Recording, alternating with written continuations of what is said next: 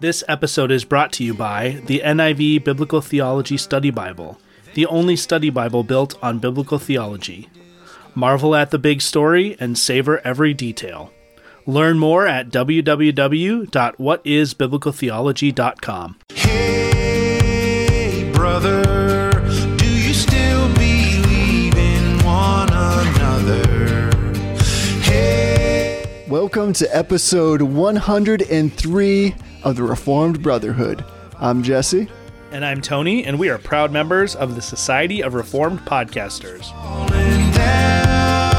for you. There's nothing in this world I wouldn't do. Ah. Hey, brother, Hey, brother, what up? how are you today? I'm feeling great. I'm ready to get into some great conversation, and I'm ready for a little affirmation and denial action as an amuse bouche, if you Amuse will. bouche. You know, that's the second time you've said amuse bouche on this podcast, and I'm still am not 100% sure what it means. I've seriously said that before, and you remembered? Yeah, and I remember we had the same conversation about me not knowing what it means. Isn't it like the little thing you eat before something? Yes, that's exactly by definition what it is. I think it's like a single bite. I think if I had better understanding of French, I think it's like single party for your mouth. I don't know. Single party for your mouth. I want to Something like affirm that. that. explanation right there. That's great. So why don't we get into it? What do you, what do you affirm in this week? So I'm always trying to find ways to be a little bit more productive, and I came across a very interesting article, which I think just kind of confirms stuff that we've talked about before. But I'm affirming this concept of trying to increase the efficacy, efficacy, if I can say that word, of your memorization by doing nothing.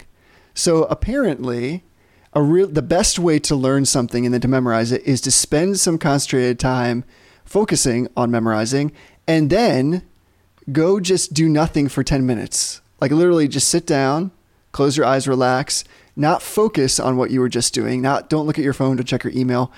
Don't even go for a walk. Just don't do anything. And apparently this scientists have, have shown that this basically helps to like connect the neural pathways in your brain and helps cement the information, which is allegedly why when you study something right before you go to bed, you're more likely to remember it and for it to be more crisp and clear in your memory. So they've done this, all these kinds of studies that have shown even with people with compromised neural conditions like those with Alzheimer's or dementia, that by doing this actually pushes back the advancement of those diseases. So I've been trying this out, and I can say that I think it, there is something to it. I was super skeptical. It's just more difficult to take 10 minutes and to chill and relax. Like, not meditate, not try to do anything funky. It's literally just don't do anything. Yeah. And not only has that been good because it's forced me to relax and pull away from stuff. So, you know, like study for like 50 minutes because I'm working on some stuff for work and then try to take 10 minutes to just chill. So it's been super relaxing, but it has actually really helped with kind of increasing my memory, my ability to recall information. So I'm affirming Nice. that. It's it's helpful. Yeah, I can imagine. Try it. How about you? So this uh, this affirmation comes with a little bit of a story. So I'm affirming pneumatology, but not the way that you think. So I just recently you've heard this story. This is great. But I just recently started a new job uh, as the administrative supervisor over the sections of gastroenterology and pulmonary medicine. And so pulmonary medicine is the study uh, or is the medical field that deals with like breathing. Pulmos is the Greek word for lung. So I'm in one of my first like my first getting to know you meetings with like the section chief and like a couple of doctors and some of the nurses and my manager. And I say I was saying something about like introducing myself and I said I'm very excited to be joining the section of pneumatology and everybody looked around the room kind of kind of like what did he just say? And i heard it come out of my mouth immediately and and one of the doctors says what i'm sorry pneumatology? What is that and so i start to try to like explain to them what pneumatology is so i'm like well it's the study of the holy spirit and like the study of like the gifts of the holy spirit falls under there and i realize that it is very difficult to explain what pneumatology is to non-christians without sounding like a crazy charismatic snake handler True. so I kind of backed up a little bit and I was like, well, it's a subdiscipline of what I did my graduate work in. And pulmos means lung and pneuma means breath. So the words are very closely associated. And it was okay, and they thought it was kind of funny and charming. Um, but yeah, I, I tur- I'm pretty sure I turned bright red. I was really embarrassed at first. That's great. That's a mind focused on some theology right there. Yeah, and I said I said at the end after I kind of explained it, I said this is not the only time this is going to happen because these these words are too closely associated in my mind for this not to happen again in the future. When you told me this story, I envisioned it totally different.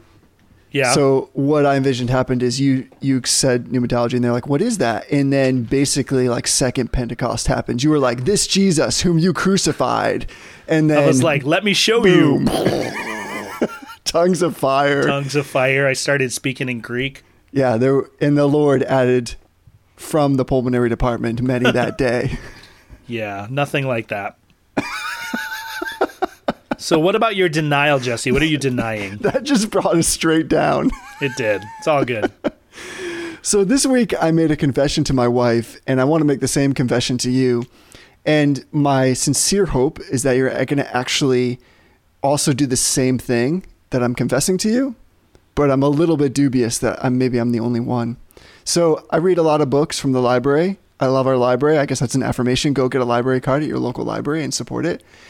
And I've noticed that over time, I'm not sure where I picked up this habit, but when I get a library book, and most of the library books I get end up they're hardcover and they're then enwrapped in that plastic, you know, kind of sleeve. Yeah. I find that within the first several hours of having the book in my possession, I actually get some counter cleaner and a rag and I clean them. And then they're all shiny and they feel nice just because they're like they're dirty and they're Yeah. they're gross and sticky. Do you ever do that? I can't say that I ever have, but it's also been a long time since I've ah. checked a like a like a physical book out of the library. So, I our local library has like that ebook swap where you can sign into Which like is the nice. ebook thing. So I have a library card and I utilize the library, but it's because I I check out a lot of like electronic books. All right, but so I your can wife definitely checks out see books. that as a thing you should do because those library books sometimes they're really gross. Yeah, they're pretty gross. I mean, so your wife checks out books in the library. Does she do it? Uh, I don't think so. But if I mentioned it to her, she probably would start doing it. So I'll, I'll definitely mention it to her. So I'm kind of denying against the dirtiness of library books. I'm not necessarily saying that like we should expect our librarians to wipe them down. Yeah. But I wouldn't be opposed to that. You know, like they come in just, I mean, I guess you, you have to shelve a lot of books. So to wipe them down is a lot of extra work. So maybe this is more of a recommendation for you will be super happy if you just take like two seconds to wipe those bad boys down. They're going to look pristine. They're going to look so good. And then they it's like the bottom of a baby's butt. Like they just feel so smooth. that plastic is so disgusting. So once you clean off all that stuff, you're just holding this like super smooth book. Just so satisfying. Yeah. You know, you remember like when you used to rent video cassettes from like Blockbuster and they, Sure. they had that little sticker on them that was like, please be kind and rewind? Sure. We need to come up with a like a little motto that's like, please Um, be something and wipe off the book. And wipe I- off well, the book. I'm What not a poet, wipe off the so book? we'll have to we'll have to work on the rhyming scheme for that. But right. Yeah, they should have little like so like when you go to the pet store, they have like little cleanup stations for if your dog has an accident on the floor. Yeah. They should have like little wipe stations at the bookstore. That's at true. The, at the library for that. That's a good idea. Like those little wipes. I'm going to suggest that to my librarian next time I see them. To, Yeah, listen. have something at the checkout counter so Once you can just again- wipe it off before you leave or when you drop it off. Yeah, once again, the podcast has birthed an exceptional idea. We can revolutionize public library something. Something. Finish All sentence. ideas super ambiguous. Yes. So, how about you? You got some kind of uh, great denial this week? So this is one part denial and one part interactive activity. So I was looking for something in our Reform Brotherhood email the other day.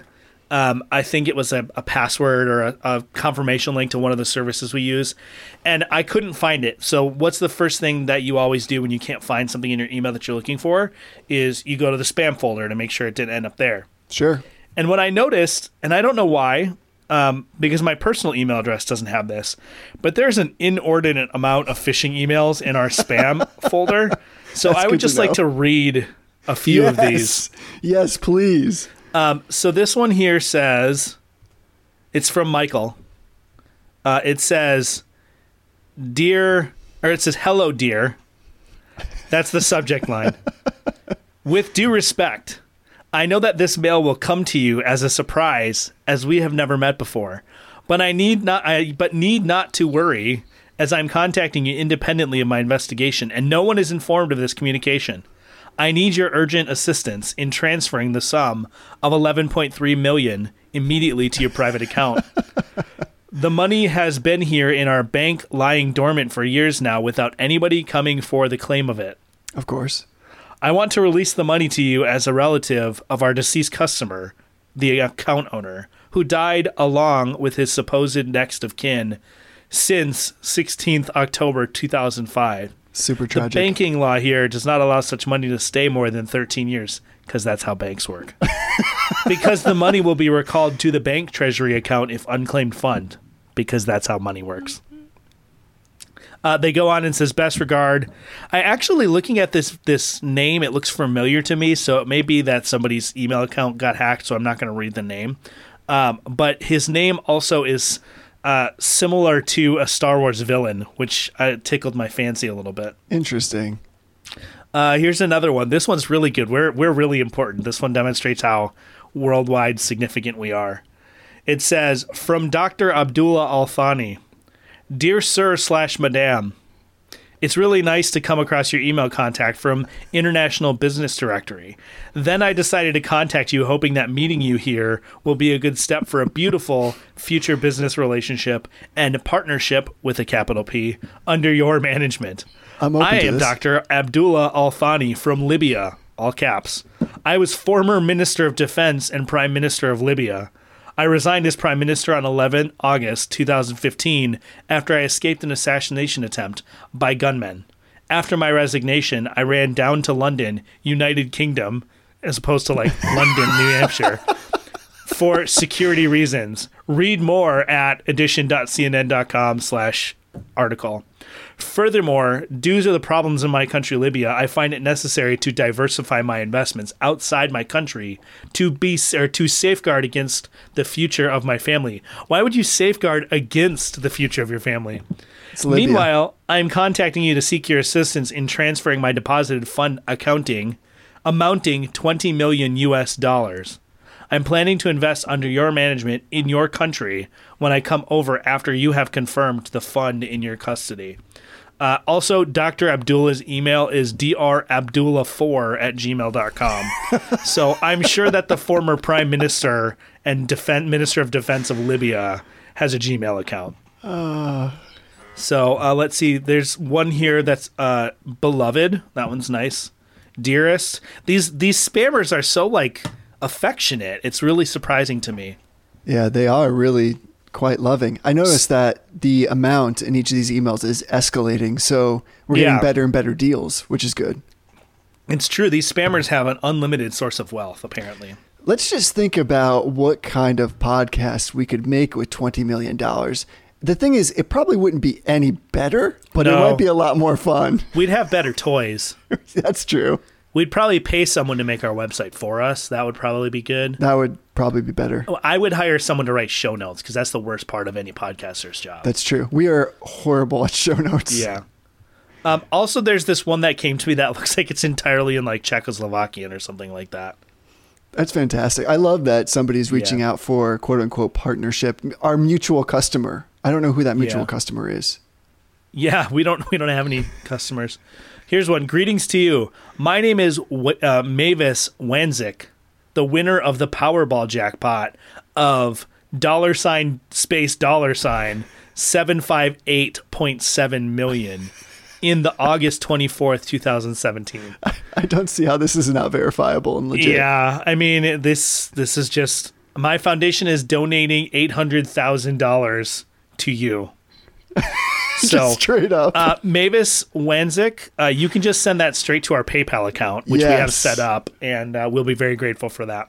yes. so Thank my- you, Mavis. My recommendation this week, based on this denial, is to go into your spam folder and read some of these ridiculous emails because they're pretty funny. And if ever you feel alone in the world, like nobody knows you, nobody cares for you, nobody loves you, there's probably a great spam message waiting for you Yeah. to cheer you up. Give you that sense of value, which really should only come from the Lord. But if you need a little extra, Yeah. there's somebody in Libya probably that's ready to make a partnership with you. that's going to call you beloved. Yes. Really give you that sense of belonging. Yes. My dear. My That's dear, my dear. beloved. I'm just going to start using that. Actually, that's a great idea. I wonder if I would get better response rates at work if I just started emails with, Dear beloved, Dear beloved. here are the reports you requested. Dear beloved. We need to talk about your attendance issues. It really Dearly beloved, we are gathered here today to have this staff meeting. Uh, I could do this all day. We could just read these The- emails all day. The, this is great. We will have to do that sometime on like a kind of a adjunct podcast. Yeah. So, Jesse, tonight we are talking about Christian liberty. Yeah, give me some of that liberty. So, uh, we're going to talk about all the things that I want to do and that people have told me not to do, and uh, they can just stick that in their pipe and smoke it. So this is a six-hour cast. I love it. Yeah. Let's do it. No, really, what we're going to talk about is we're going to talk about the Westminster Confession's perspective on Christian liberty and how that applies kind of to our life and to our sanctification. So I'm excited because this is a topic that in circles that you and I run in, particularly me in the Reform Pub, the topic of Christian liberty can be kind of a sort of a hot topic um, Right. because everybody's trying to understand what what is Christian liberty, how how much liberty we have, what kind of liberty do we have, um, and then the kind of ever present question of well what about the weaker brother? So i want to talk about all those things tonight um, but i want to start out just by kind of taking a look at in a kind of a broad picture the way that the Westminster Confession talks about Christian liberty.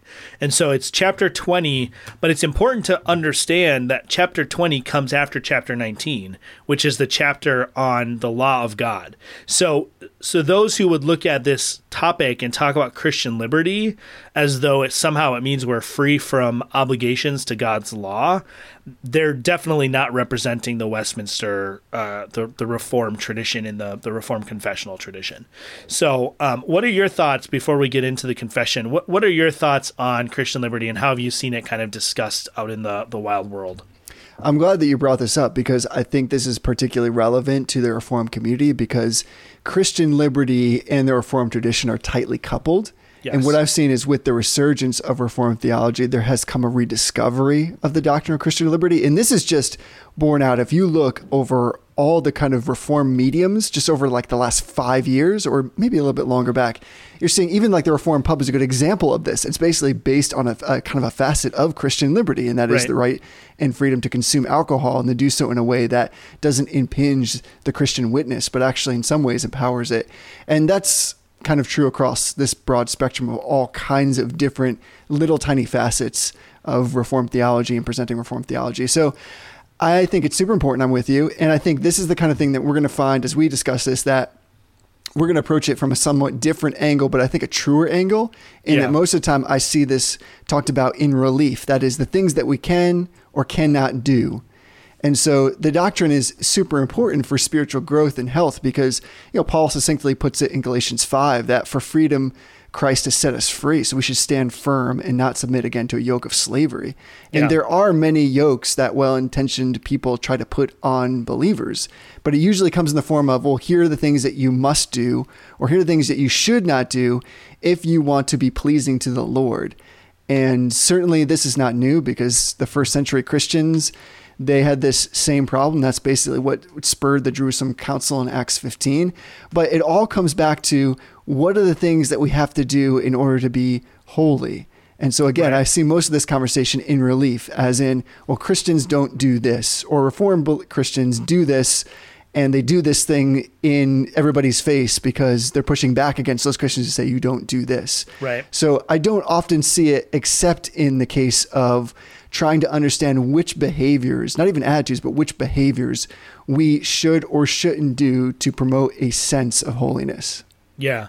And I think, you know, it bears saying, we'll get into this, the specifics here, but there is an element, and you're exactly right, that the, the rediscovery of Calvinism kind of by this um, resurgent generation, kind of people who are now in sort of their early 30s, mid 30s, um, it, it did largely center around liberty of um, things like alcohol or even things like dating or how we dress or what kinds of Sure. things we watch on TV. And I can remember at least that, um, you know, when I was coming up through youth group, you know, when I became a Christian, I threw out all my Magic the Gathering cards because that it says magic on it, and like the idea that like we would, I can't believe you would ever even consider drinking a beer.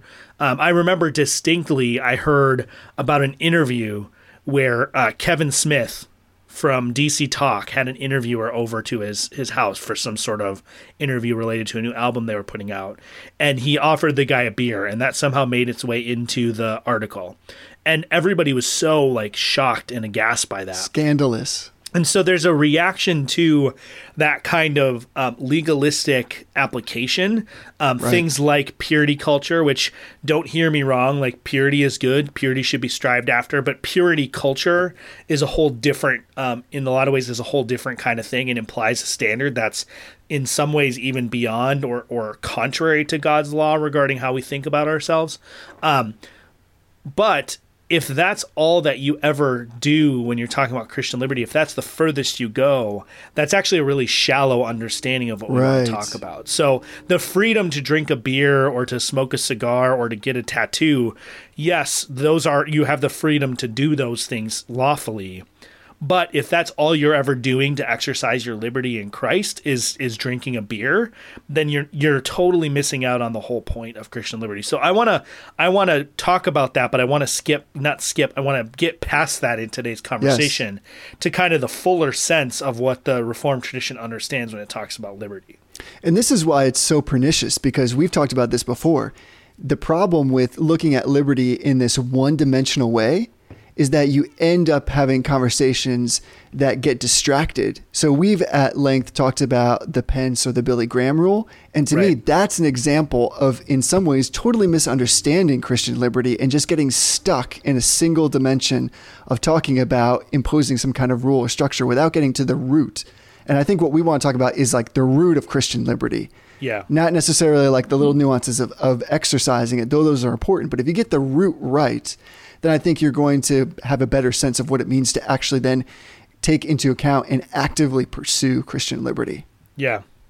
Yeah, so why don't um, if you have chapter do you have chapter 20 up of the confession in front of you? Oh, you know I do. I always got you- the confession up in front of me. Why don't you go ahead and read uh, article 1 All or paragraph so 1? Paragraph 1 of chapter 20 on, of Christian liberty and liberty of conscience. It reads The liberty which Christ hath purchased for believers under the gospel consists in their freedom from guilt of sin, the condemning wrath of God, the curse of the moral law, and in their being delivered from this present evil world, bondage to Satan and dominion of sin, from the evil of afflictions, the sting of death, the victory of the grave, the everlasting damnation, as also in their free access to God and their yielding obedience unto Him, not out of slavish fear, but a childlike love and willing mind. All which were common also to believers under the law. But under the New Testament, the liberty of Christians is further enlarged in their freedom from the yoke of the ceremonial law to which the Jewish church was subjected, and in greater boldness of access to the throne of grace and in fuller communications of the free Spirit of God than believers under the law did ordinarily partake of. Yeah, so this is such a just a great way to to set up what it means for a Christian to be free. Because what the confession here is doing is that whole first like there's like fit like probably 6 or 7 things that it lists that were free. Oh, probably more than that, like 10 things that we're free of. And basically what they're saying is that Christian liberty is liberty of salvation. So we're free from bondage to sin, guilt of sin, condemning wrath of God, all these things that are present upon us um, that we're bound to prior to our justification and our, our unity with Christ, our union with Christ. We're free from those things. So, so often, as we said, reformed discussions of Christian liberty can get so wrapped up in what can I do? What can I not do? What's what's possible for me? What can I enjoy? That we po- totally blow past the fact that because of what Christ did, we no longer have to fear the grave. We no longer have to feel the sting of death. We no longer have to face the threat of eternal damnation. And then on top of that, we have a freer access to the throne of God. Um, so this part I think is really important here is that they they make the point here that all of these things were common to believers under the law.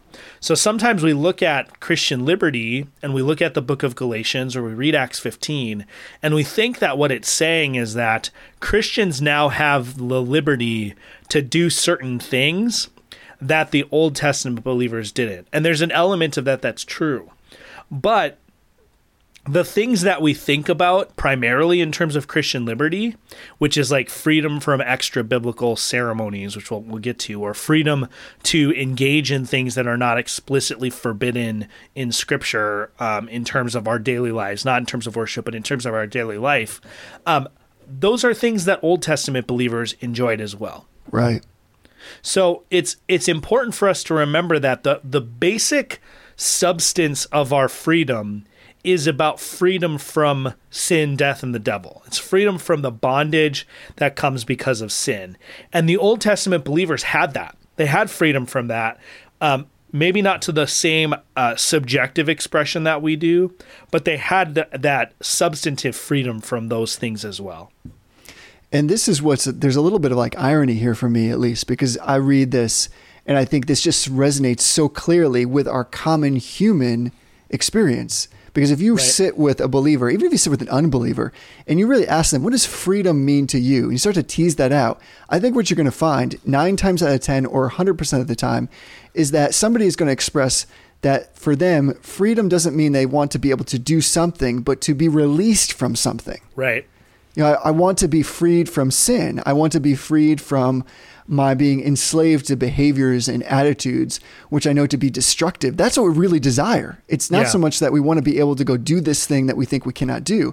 It's that we'd like to be released and to be liberated, basically, Yeah. to live a- an abundant life. And so I I think the divines here, they just really articulate this so well. And then they pull in this wonderful sense that we get greater boldness of access. And I think that's the difference between the Old Testament and the New Testament. Right. That's the gift giving is this idea that, yes, you could have this freedom in the Old Testament, but in all honesty, the, the, in the final analysis, it required a lot more work. It required a sense of obedience that we just could not uphold.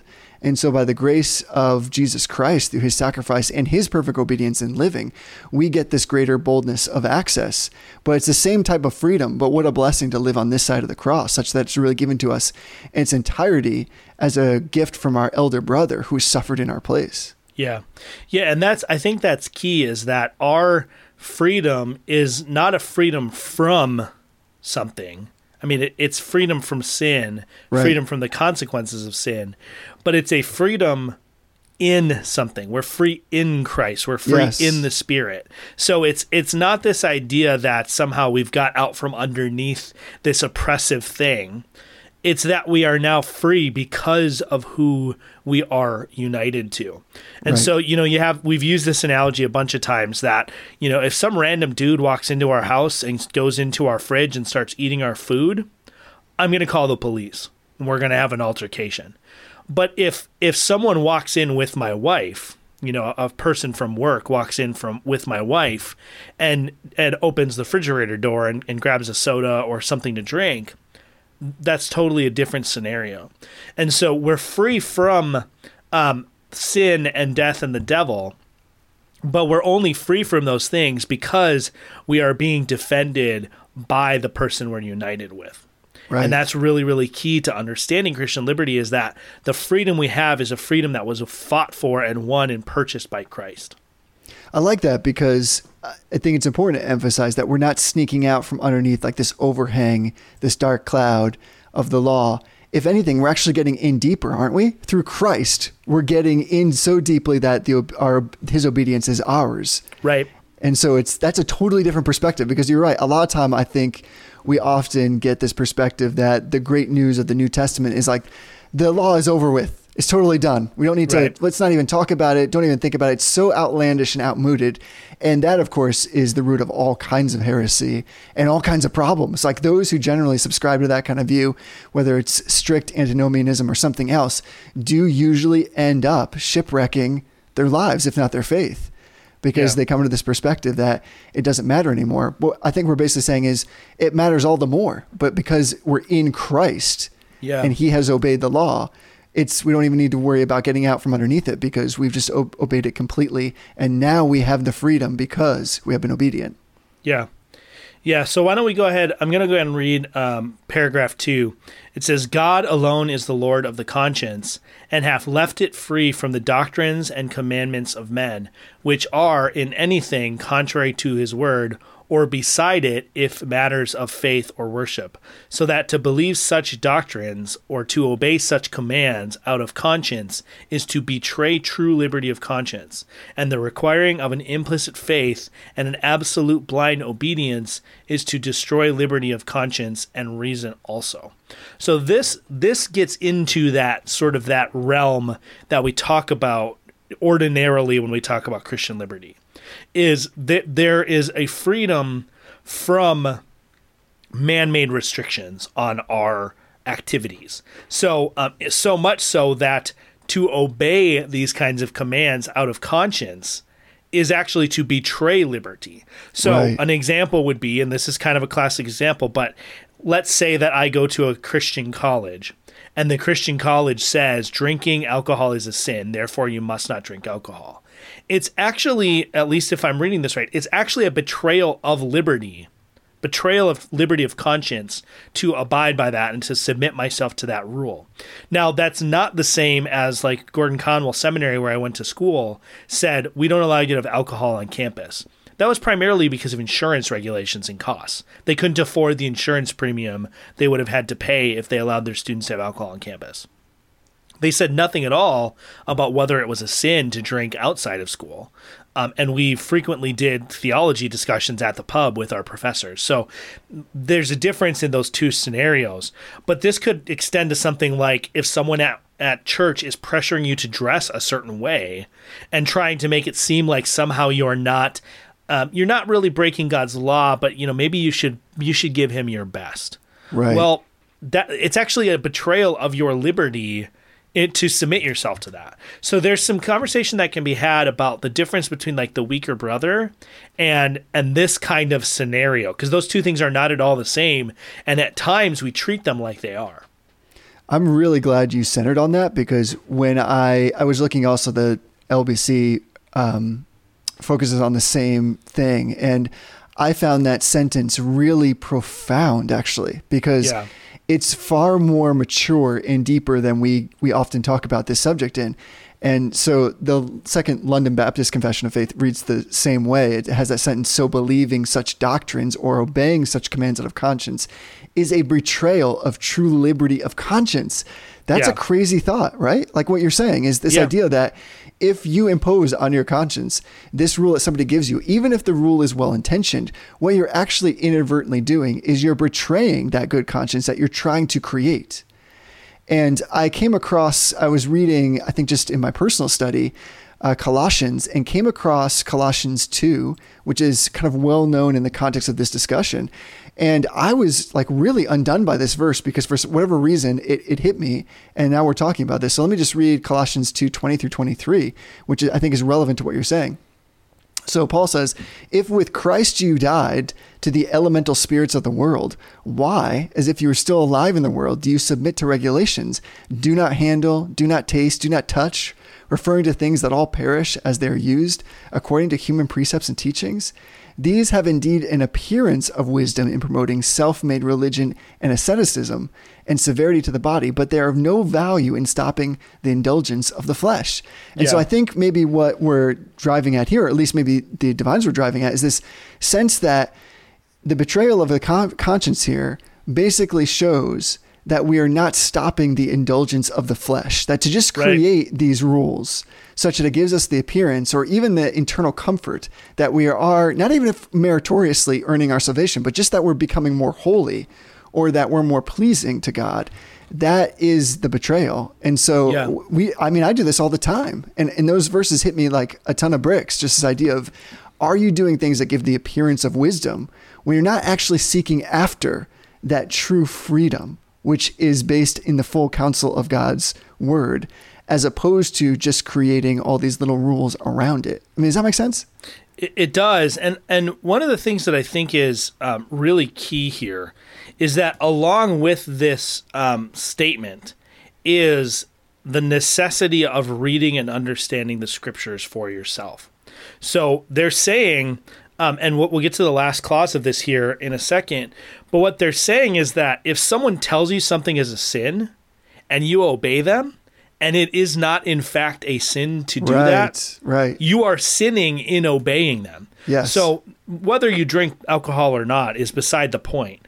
But if you don't drink alcohol because somebody told you it was a sin, then you're sinning by not drinking alcohol because you think it's a sin. And so you have a responsibility to study the scriptures and weigh against the scriptures what people are saying. So you should then come to the scriptures and see that from the scriptures, drinking alcohol is not a sin. And then you should resist this man made obligation that's being imposed on you. Now, that doesn't necessarily mean that you decide you drink alcohol. It may be as simple as saying, I have the freedom to do so and I'm not going to, I'm still not going to do it. But that can apply to anything, right? That can apply to um, someone telling you you're not allowed to have a certain kind of job because you're a Christian. Well, maybe they're right, maybe they're wrong. But if they're wrong and you are obeying their statement in order not to sin, well, then you're sinning by doing that because you are now, along with them, adding instructions to God's word that God does not give you. So it's really important that with this, and this is where we get to this last clause, it says, requiring of an implicit faith and an absolute and blind obedience is to destroy liberty of conscience and reason also. And that is a direct shot across the bow at Roman Catholicism. Yes. So Roman Catholicism argues that you have to have an implicit faith, which means that even if you think something is wrong, you just have to believe the church. So this whole sexual scandal that's going on with with the the diocese in Pennsylvania and the accusations against the Pope, all of these things that are going on, Roman Catholics are supposed to just have a blind and absolute obedience to the papal situation. Um, whether they think it's contradictory, what they're not allowed to think otherwise, and to do so for them um, is contrary to the Roman Catholic system.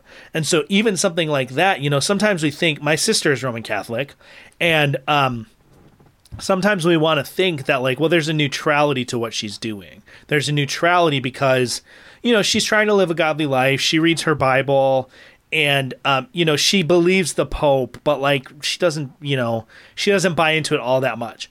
But the fact that she holds that implicit faith is inherently and intrinsically sinful because it is this destroying of the liberty of conscience to not know what god has commanded and what god Right. has forbidden and in, and by sort of contrast what god has allowed us as christians to enjoy and to use our liberty for And if you don't know the scriptures well, what you're doing is you're setting yourself up for your conscience to be bound by any number of other things. Right. Especially people that just sound good. There are plenty of people mm-hmm. that are very articulate. They'll make strong cases for, I would say, preferences that should exist in Christian liberty, but they're going to make the case that this thing is sinful.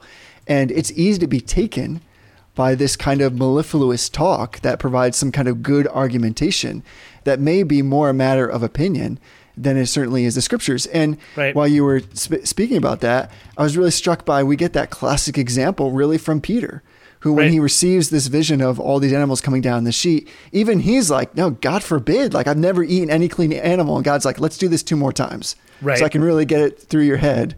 That do not call unclean what I have made clean, and that's basically what we're saying here: is don't let anybody tell you that.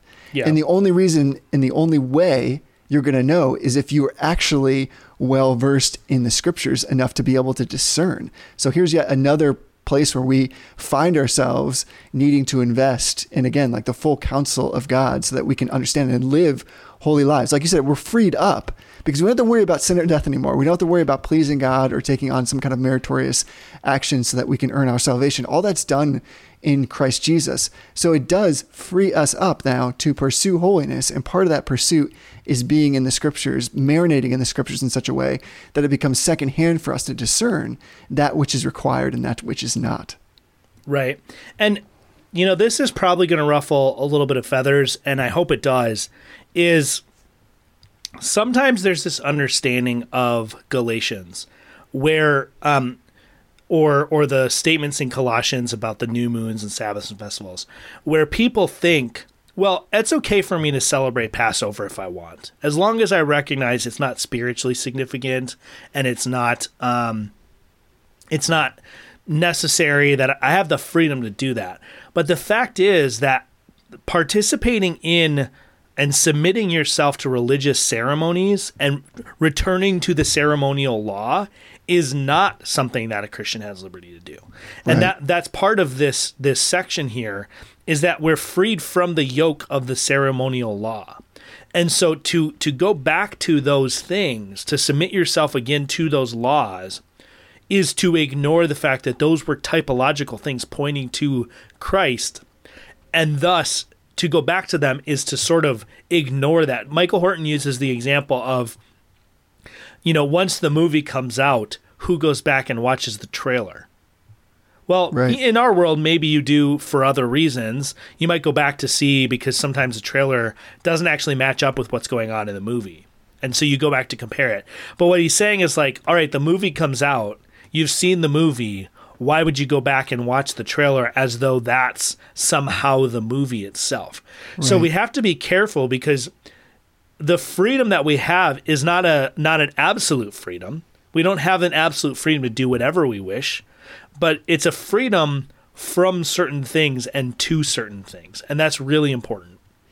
Yeah, I mean, I would say it's as extreme as being given in heaven like the beatific vision and then being like, well, I'd really like to go back to just living by faith. Right? You know, like, it's it's that extreme. And of course, like we've already mentioned the Jerusalem Council in Acts 15, but by way of example, I mean that council was really seeking to answer practical questions faced by the early Christians as they wrestled with how to enjoy enjoy freedom from the Mosaic administration without becoming stumbling blocks to the Jewish people. So they wanted to enjoy, like to your point, the fact that there is there's something that had been completed on their behalf. And so why go back to the lesser thing? I mean, we've been talking about the fact that so much of this is understanding the scriptures well, having good scriptural resources for study and for theology. And I feel like there should be something that we could recommend here for people to be able to use that would be Right. really good for study. Do you have anything to that effect, Tony? I do, and this is very exciting. So we mentioned last week we um, we had a sort of surprise for this week, and what we have is we're very excited to be able to talk about the NIV Biblical Theology Study Bible. So this is a new resource from uh, Zondervan. It's using the the most up to date, most recent translation of the NIV, um, the 2011 version, and its uh, general editor is D. A. Carson, who is um, a pretty world class New Testament scholar. I mean, For he's sure. he's kind of the authority on all things Greek. He wrote a huge commentary on um, the Gospel of John, and he really is a world class New Testament scholar. So it, this this resource is really cool because rather than just being sort of a normal kind of study Bible that has you know like regular commentary style notes, it has those, but it also has some significant long form articles um, written by scholars you'd recognize like you know D.A. Carson, Tim Keller, Kevin DeYoung has an excellent article on sin. Um, there's all sorts of them. I think there's 28 full length articles Yes. throughout the the the Bible, and it's really a, a great resource.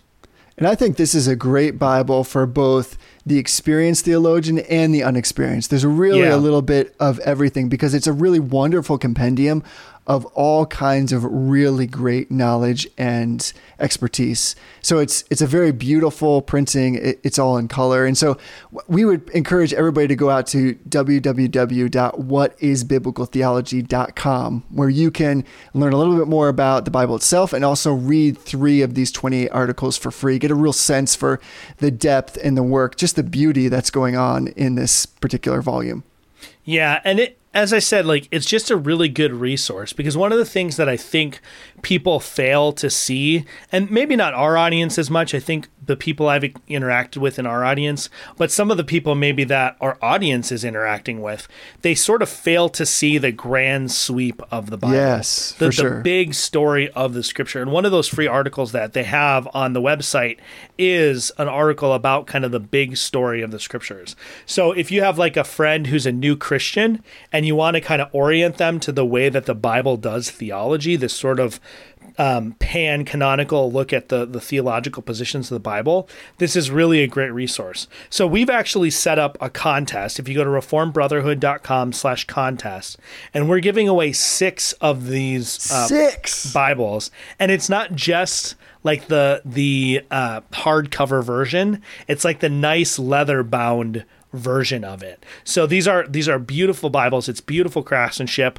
Um, Zondervan has like this special. I've read a little bit about it. We'll try to talk about it in future episodes. But they have this special font that they've developed that's designed to reduce eye strain, so you can read the Bible for longer without having like just physical tiredness in your eyes. So they really are trying to get people into the scriptures and then helping people to understand the scriptures. So it's it's a huge resource. Um, I'm really really pleased to be recommending it. Who doesn't want to read the Bible for longer without know, eye it's great. strain? It's, It's great. awesome. Can, can I say that this Bible is banging? Is that Uh, I think so. You could be Oh. a you could be a Bible banger. Yeah. yeah. all right? I'll, Isn't it Bible thumper though? yeah, it is. But I kind of liked Bible banger. The alliteration is good. Yeah, it's very it's very strong. Yeah, Yeah. Yeah, Yeah, so sure. check it out www.whatisbiblicaltheology.com um, and then reformedbrotherhood.com slash contest to enter for your chance to win. We're going to run this contest all the way through the end of October, and we're going to draw and announce the winners in our first episode in November. So you've got lots of time to enter, but I wouldn't wait because you'll forget and then you'll miss your chance. Get on it. Get on it. Yeah, So, Jesse, back to the Westminster Confession of Faith. let's do it. So, why don't you go ahead and read uh, Article 3 for me? They who, upon pretense of Christian liberty, do practice any sin or cherish, cherish any lust, do thereby destroy the end of Christian liberty, which is that being delivered out of the hands of our enemies, we might serve the Lord without fear, in holiness and righteousness before Him all the days of our life. Awesome. And then I'm going to go ahead and read um, probably just the beginning here of uh, article or uh, paragraph four. It says, And because the powers which God hath ordained and the liberty which Christ has purchased are not intended by God to destroy, but mutually uphold and preserve one another, they who upon the pretense of Christian liberty shall oppose any lawful power or lawful exercise of it, whether it be civil or ecclesiastical, resist the ordinance of God. So these two things together, I think, are a good way to sort of wrap out and sort of finish out our discussion. Is Article 3 here, um, paragraph 3 here, is what we are driving at, right? We're free from all these things, but the purpose of our freedom and y- is unity with Christ and the living and the sanctifying life of a Christian. So we are free from these things, not free to sin, but free from sin. And because we're free from sin, we're now free to pursue holiness. I mean, we've talked about Tullian in the past, but this is where he goes off the rails. Right. Is he starts to take this antinomian turn where all of a sudden sin is not a big deal to him. It's he he'll talk about it like it's a big deal, but then when you really boil down his theology, the sin doesn't have any real impact in his life, in his theology. But what this is saying is that the freedom we have as Christians should not only enable us, but should drive us to holiness. That's the purpose of it. The end of Christian liberty is that we might serve the Lord without fear in holiness and righteousness before Him all the days of our life. And to me, that's the piece that's missing in most Reformed conversations or young Reform restless conversations about Christian liberty is that my freedom to drink alcohol is there in order that I might live and serve the Lord with fear Right. and in holiness and righteousness. So, unless we're making that connection and we're taking that step and understanding how that is, then we're missing the, the point entirely. There's this unhealthy desire to pit against each other the law and the freedom. Right. In which case, we're kind of saying that not that they're conflated, but one certainly does lead to the other. It impacts the other. And so there's always going to be error when we move to one extreme or the other. I mean, I also, to kind of piggyback on what you're saying, see like there's a lack or this gap in the conversation of this categorical distinction between the essence of freedom and the exercise of freedom. And I think it's vitally important to recognize that there is a difference between the essence of Christian liberty and the exercise of Christian liberty. So while the essence of liberty must never be sacrificed, there will be times when the exercise of liberty will be regularly sacrificed by mature believers. And making that correct distinction is important because Christian liberty is an internal thing. It belongs to the mind and the conscience, like we're seeing here. It has direct reference to God. The use of Christian liberty is an external thing and it belongs to conduct and it has a reference to man. So Yeah. no consideration should prevail upon us to give up so that we give up the essence of our liberty. But there's going to be many times when there's going to be a consideration that should induce us to forego the practical assertion or display of our liberty. So what I see missing in this conversation is that Christian liberty does not need to be actualized to be real. So like in other words, you do not need to exercise your liberty to enjoy it. And you should always be looking for what is the loving thing to do in this particular situation. And Yeah. what I see, you know, like somebody like Tullian falling into this trap of is is like you said, the very thing of making the law to mean nothing and thinking that what really freedom means is to get rid of it altogether when really freedom is to embrace it because the only free man is the one who's been released from sin by Christ. Exactly. Yeah, and so I want to I want to close this conversation with two thoughts. Is the first is that as a Christian, we have to be striving for and pursuing holiness at every moment and every second. And that involves in some cases exercising our freedom in Christ. Right. So like you said, freedom doesn't have to be actualized. The act of the act that could be possible because of freedom does not have to be actualized in order for freedom to exist. So the fact that I can drink alcohol doesn't mean that I must drink alcohol. Right. And and that's important because sometimes in some of the circles we run in, there is this kind of idea like, oh well, if you don't drink alcohol, then you must not really understand your liberty in Christ. You must Right. not really enjoy liberty in Christ if you're not, you know, you're not smoking cigars and stuff. And that's another type of slavery, right? Exactly. It's just a different kind of law. And, and that's that's it is it's so easy to convert freedom into law if you're not careful. Mm, well said. And the second thing that I wanted to to close this out with is we would be foolish to think that there are not real threats to our liberty within the reformed camp. So I want to read a little bit of a it's a transcript of a sermon from John MacArthur. So I'm not going to read the whole thing obviously because his sermons are like an hour long. But it's a it's a sermon that's essentially all about alcohol and about about whether or not Christians can drink alcohol. So this is probably about 40% of the way down, maybe 50% of the way down. We'll put the link in the show notes. He says, um, furthermore, as we will see, alcoholic fermented beverages in ancient time, ancient times, were designed to produce safety, not harm. They were designed to produce and protect life, not to produce death. How is this the case? Well, wine was low in alcohol content. The typical family vineyard that you would find in ancient times, biblical times, Old Testament and New Testament, this would be growing a lot of grapes. A family would have some kind of jar and they would store the fruit of the grapes in there. For the best I can tell from looking at history, two to three days, two or three days, two to four percent alcohol content.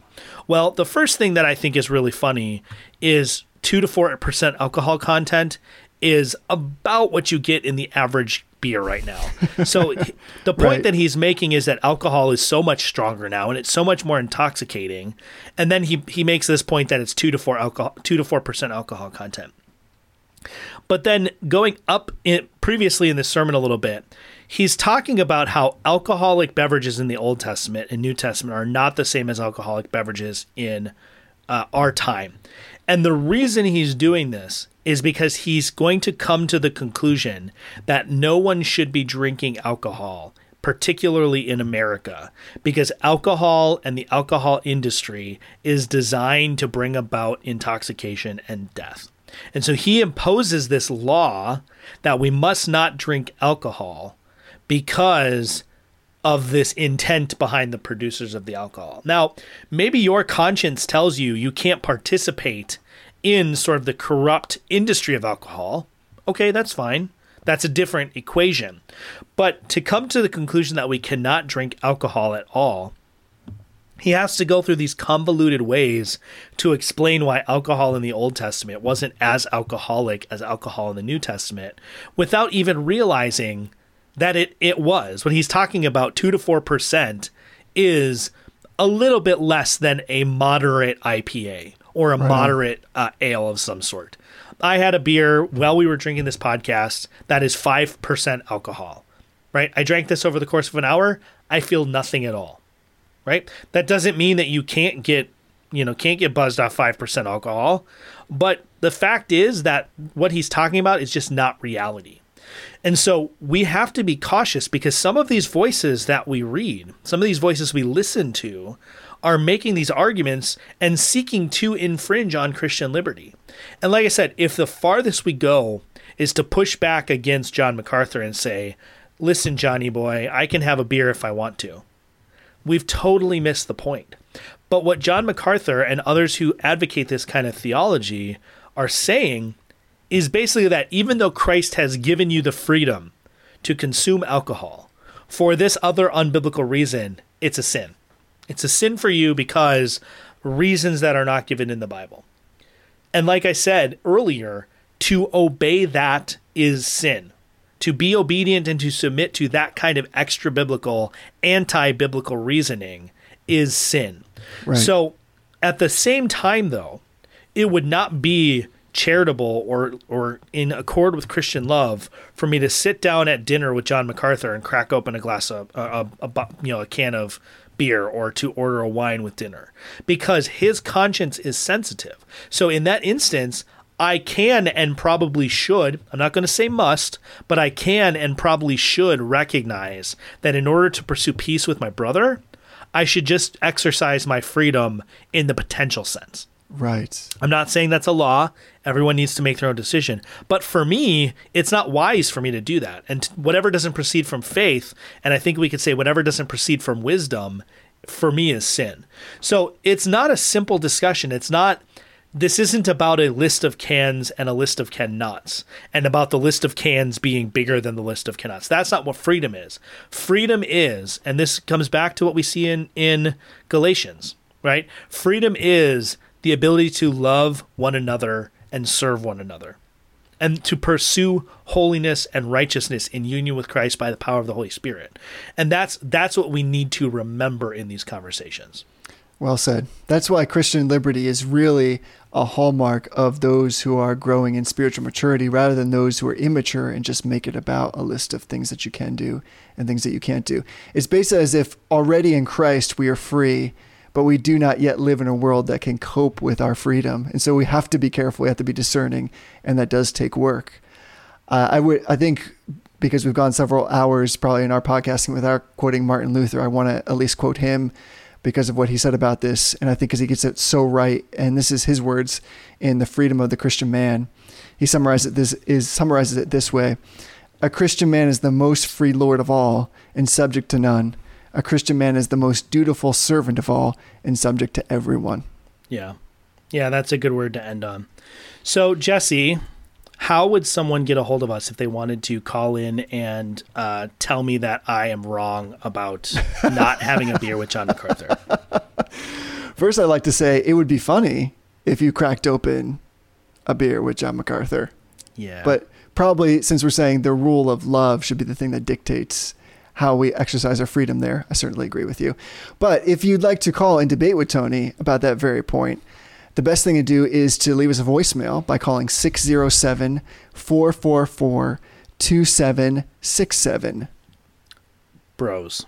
If you have $20.3 million that you'd like to send to us, you can just email us. That's totally fine. We'd be happy to respond to your email. True but story. if you could also leave a voicemail. I'd be happy if like somebody like the former I don't know, like Treasury Secretary of Ghana wanted to leave us a voicemail. That'd be pretty awesome. That would be great as well. I'd be happy to receive that voicemail. Yeah. I think probably we're going to be lucky if we get some voicemails from Matt Butts, who's like the former, I don't know, former press secretary of his household.